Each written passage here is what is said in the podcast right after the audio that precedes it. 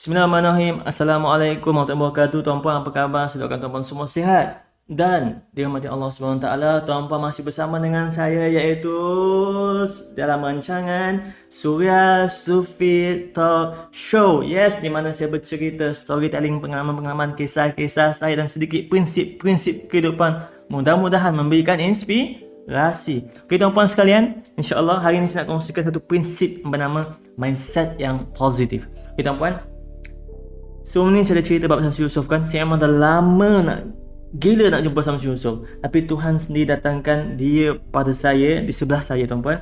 Tinggi juga orangnya. Suara yang macam serak-serak basah sikit. Kau fikir kau siapa kan? Itu saja lain lagu yang saya hafal. Baru-baru ni Munafik 2 Sudah mengatasi wayang hantu Kak Limang Oh macam-macam. Bagaimana peristiwa Berjumpa dengan Samsul Yusof ni boleh berlaku? Okay tuan-puan saya dah ceritakan kan tapi tuan-tuan dekat sini kasi nak ceritakan sedikit. Beberapa pemahaman dalam hidup ini yang mungkin sedikit sebanyak kita boleh amalkan. Pertama adalah dari sudut pemikiran kita.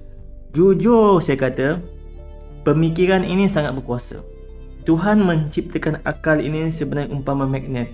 Ia menarik apa sahaja yang kita fikir. Bahkan, jika kita fokus dengan kelebihan akal yang Tuhan bagi ini, secara tidak langsung, akan membuatkan seluruh apa yang ada di bumi ini akan datang pada saya, datang pada tuan-puan, bahkan tidak mustahil Tuhan jadikan dunia ini genggaman dalam genggaman tangan kita. Tidak mustahil. Nak suruh dunia melutut di depan kita pun boleh. Tak mustahil tuan-puan. Tapi bagaimana su? Ada orang tanya saya, bagaimana su ya? Perkara pertama adalah sentiasa berusaha untuk jadikan minda kita ini kaya dengan input yang positif jika kita belajar motivasi dan psikologi, psikologi barat, mereka suka menceritakan tentang mindset, uh, the law of attraction, apa, uh, LOU dan sebagainya, LOA, okay. Whatever you think will come to you. Kenapa saya banyak mengaitkan bab-bab mengenai motivasi barat juga dalam perkara ini? Sebab ini kan apa, daripada kecil lagi kan, ini kan daripada kecil lagi saya sudah dibiasakan oleh ayah saya untuk membaca buku-buku motivasi barat. Dalam rumah saya, Ayah saya ada satu laci almari yang dalamnya penuh dengan buku-buku motivasi barat. Penuh seperti Les Brown, Zig Ziglar, Jim Rohn, Napoleon Hill. Dan semua buku tersebut ayah saya suruh baca Justru sebab itu saya banyak menghafal kata-kata atau quote-quote daripada mereka. Ini kerana ia betul-betul terkena dalam setiap langkah dalam hidup saya. Bila saya kena ujian dan musibah Kata-kata tersebut sekurang-kurangnya memberikan saya semangat untuk terus bangun dan move on tapi saya jarang membaca Quran dalam tu. Sehingga kan satu masa ketika saya di sekolah menengah Di SMKC Andalas oleh geng So saya, harap semua sihat lah geng-geng KTI KTI ni uh, kelas KTI time saya time, sekolah, time saya dekat sekolah Andalas dulu. Semua tu geng gangster semua. Saya kelas paling belakang tau puan. Okay. Saya terkena penyakit atau bahasa mudahnya terkena gangguan Hampir 2 tahun saya terkena gangguan tersebut. Saya masih ingat lagi saya suka menumbuk dinding tuan dan bercakap-cakap sendirian. Ibu bapa saya pada awalnya merasakan sesuatu seperti ada yang tak kena. Tapi sebenarnya hari demi hari keadaan saya semakin teruk. Surya, sudah kau mutat je Surya. Apa guna yang kau masih solat? Tak berguna. Kata-kata ini sering kali ada seperti bisikan-bisikan di telinga saya setiap kali saya mengambil air uduk. Hampir setiap masa saya mendengar bisikan-bisikan macam ni. Tapi yang hairannya, saya hanya akan dapat kecapi rasa ketenangan hanya semasa solat. Dulu tuan-puan saya jenis yang suka melayan lagu-lagu seperti MCR, okay? My Chemical Romance, I Don't Love You Like I Did Yesterday. Ataupun lagu yang macam lagu yang tuan-puan perasan. When I was a young boy, my father took me into the city to see the motion band. Oh lama, powerful. Jadi sampai terhafal-hafal lagi MCR. Tapi Quran tak dibaca dan tak dihafal. Quran tidak dibaca dan tidak dihafal. Allah Akbar. Nanti bila keadaan saya semakin teruk, ibu bapa saya mula perasan. Dan dibawa saya ke Darul Syifa dibagi untuk dirawat. Setelah rawatan, dapat rasa elok sikit. Badan mula rasa ringan tapi masih ada bisikan-bisikan halus. Tersebut, tersebut bahkan sampai bab nak makan sekalipun saya kena gangguan tersebut. Benar-benar buat saya tertekan. Keputusan SPM saya juga sedikit terjejas kerana gangguan tersebut. adik-adik saya sendiri melihat saya seperti orang gila tuan-puan tidak waras ketika itu. Sehingga kanlah ada satu masa ini saya mendengar satu alunan nasyid yang begitu indah subhanallah yakni nasyid Asmaul Husna yang dipasang setiap kali nak maghrib di siaran Astro Oasis.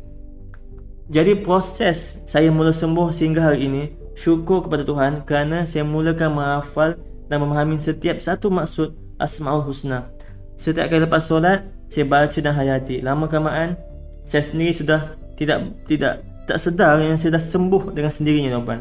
Tuan-puan sekalian, baru saya faham bahawa dalam hidup ini, apa yang kita perlu adalah pertolongan Allah. Dan pertolongan Allah hanya akan datang bila kita sendiri mencari dia dulu.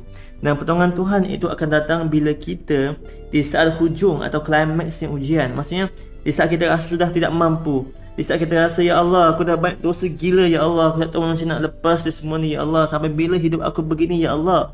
Di saat itu, tuan-puan, kita sudah tidak mampu bertahan dan sabar sudah rasa seperti macam nak meletup rasa macam nak give up betul di saat itulah bila kita dapat sabar sedikit lagi akan datang pertolongan Tuhan jadi sahabat sabar sedikit lagi wahai tuan-puan sekalian sahabat saya memang ada rasa perasaan nak putus asa tapi jangan layan perasaan itu Sabarlah sedikit lagi. Ini kerana kita ini sering tewas sedangkan pertolongan Tuhan itu sedang mahu datang. Dan bila Tuhan tolong, tidak ada siapa yang boleh halang dan tidak ada siapa yang boleh jangka betapa besarnya pertolongan yang Tuhan bagi. Tapi su, masalah aku banyak, terlalu banyak. Baik, kita selalu melihat tali kasut yang kadang sukar mau dibuka, kadang sudah terikat mati. Jadi kita perlu buka satu persatu. Tapi hebatnya kekuasaan Tuhan, saya nak bagi analogi. Jika datang pertolongan Allah, tali yang serabut itu tidak dibuka satu persatu. Tapi terus Tuhan membukakan sekaligus macam tu. Tidak mustahil. Jika Tuhan berikan ujian umpama satu package, terlampau banyak gila ujian yang kita lalui dan juga tidak mustahil jika Tuhan boleh berikan nikmat dan rezeki yang package juga. Banyak ujian, pasti ada banyak rezekinya juga. Jadi bersangka baiklah wahai diri, walaupun tak apa dilihat dengan mata. Iman yang kuat, pasti ibadah juga kuat. Jadi bersangka baik dan jangan tinggalkan Tuhan. Bersihkan minda, kayakan minda dan bersihkan hati. Itu adalah sebaik-baik kunci untuk mendapat kejayaan dalam hidup.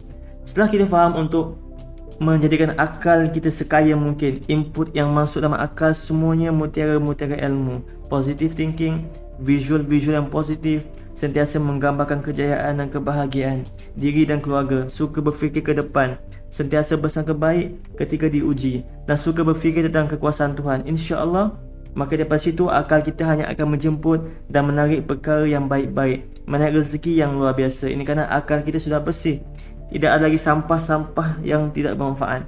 Tidak ada lagi input yang buruk.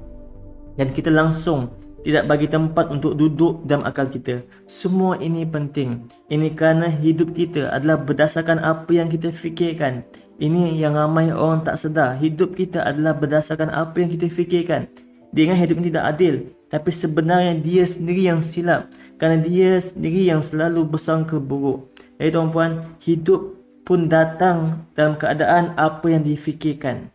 Apatah lagi kau bersangka buruk dengan Tuhan. Semakin lagi dia tak nampak jalan keluar. Tuan-puan, jadi sama-sama kita untuk kesimpulannya untuk prinsip hari ini saya kongsikan iaitu jadi mulakanlah untuk belajar cara membersihkan minda kita. Kalau boleh format je terus. Buang je perkara yang tak bermanfaat dekat rasa ke bin. Seterusnya, perkara yang perlu kita usahakan tuan-puan dalam hidup ni adalah amalan kita. Bila sudah mempunyai mindset yang positif, amalan yang konsisten, daripada situ terhasilnya keajaiban dalam hidup. InsyaAllah, cuba tuan-puan kau tak percaya. Okay, tuan-puan, terima kasih kerana mendengar sedikit prinsip hari ini. Mudah-mudahan prinsip ini boleh membantu tuan-puan dan terutama diri saya sendiri. Semoga Allah beri kasih kekuatan dan tuan-puan juga untuk berjaya dalam hidup. Mudah-mudahan amin ya Allah. Okay, tuan-puan, jika tuan-puan merasakan podcast ini sangat bermanfaat, silakan share pada kawan-kawan tuan-puan bagi mereka dengar makin dekat dengan Tuhan supaya dapat mudah-mudahan mendapat inspirasi. Ya, betul tu, inspirasi. Okey tuan-puan, anda bersama dengan saya Surah Sufi talk show for the next podcast. Assalamualaikum warahmatullahi wabarakatuh. Peace, y'all.